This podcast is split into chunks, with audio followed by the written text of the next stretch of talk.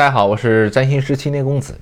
上一期呢，我们讲了经历了这个金牛座的自我认同之后呢，接下来就该往下一个星座双子座去发展了。那么，在负责接受信息的这种收集与传播啊，通过模仿对比的这种风向的变动星座双子座，那这个就是来到我们十二星座的第三个星座了。第二个星座金牛座认同的是物质。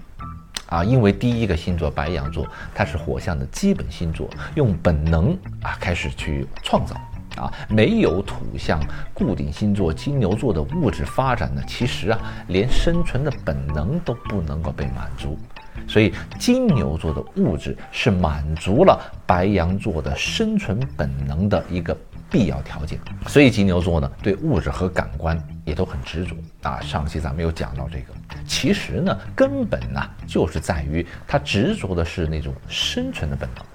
发展到了第三个星座双子座了，我们就要开始寻求一些变化。和改变，啊，双子座呢代表我们受教育的那个初级阶段，想要让固执的金牛座放下自我认同和自己执着的这个物质欲望，唯一的途径就是走向我与外界的连接了，通过学习语言获取信息啊，发展思维来开拓眼界啊，我们可以回忆一下自己的孩子啊，包括自己吧，刚刚上幼儿园的那个阶段。啊，有的孩子呢会非常的不能够适应，因为他们会发现呢，幼儿园里面的玩具不能够属于自己了，这个时候要懂得分享了，或者是平均分配了啊，自己喜欢的东西只能交换啊，不能强行的占有。老师啊也不会是只围着你一个人转了啊，有的时候自己的需求是时常不能够及时的得到满足的。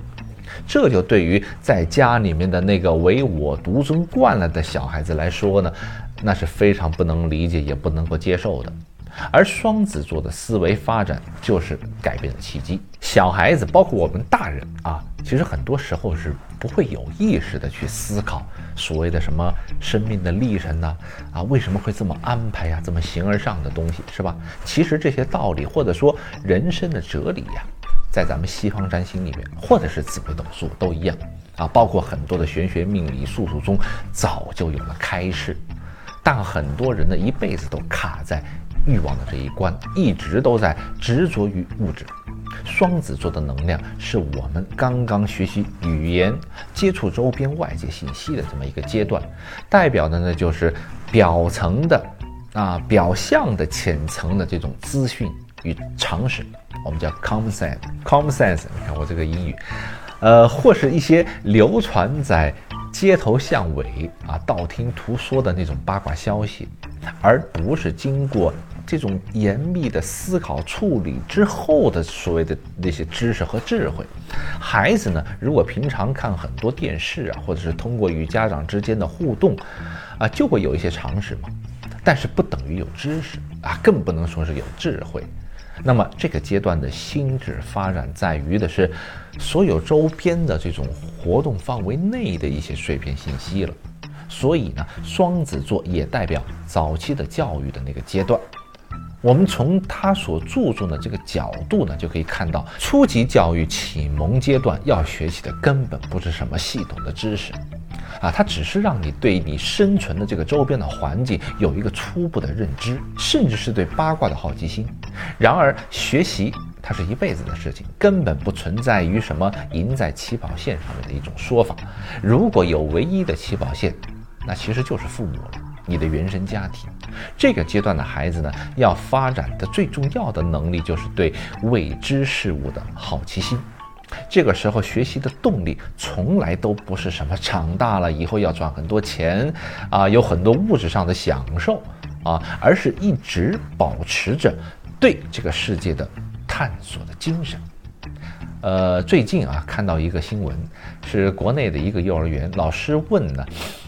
他问每一个小孩子啊，小朋友就是读书学习是为了什么？其中一个小孩子呢就回答说，读书学习是为了离开中国啊，以后要移民到英国去。啊，当时我看了的第一感觉就是觉得啊，好可爱然后我就想，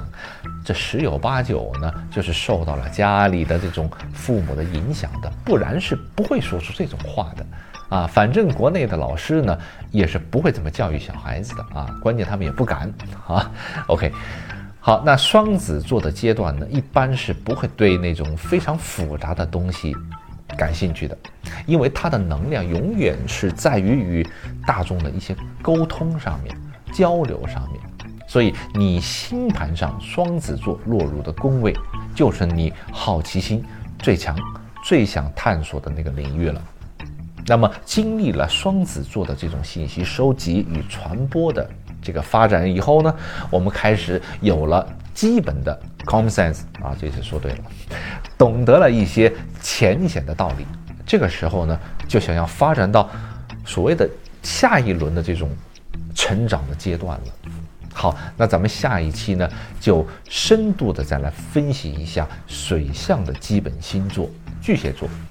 OK，我是占星师青天公子。想通过占星了解并掌握自己人生的朋友，请不要忘了订阅我。咱们下一期见，拜拜。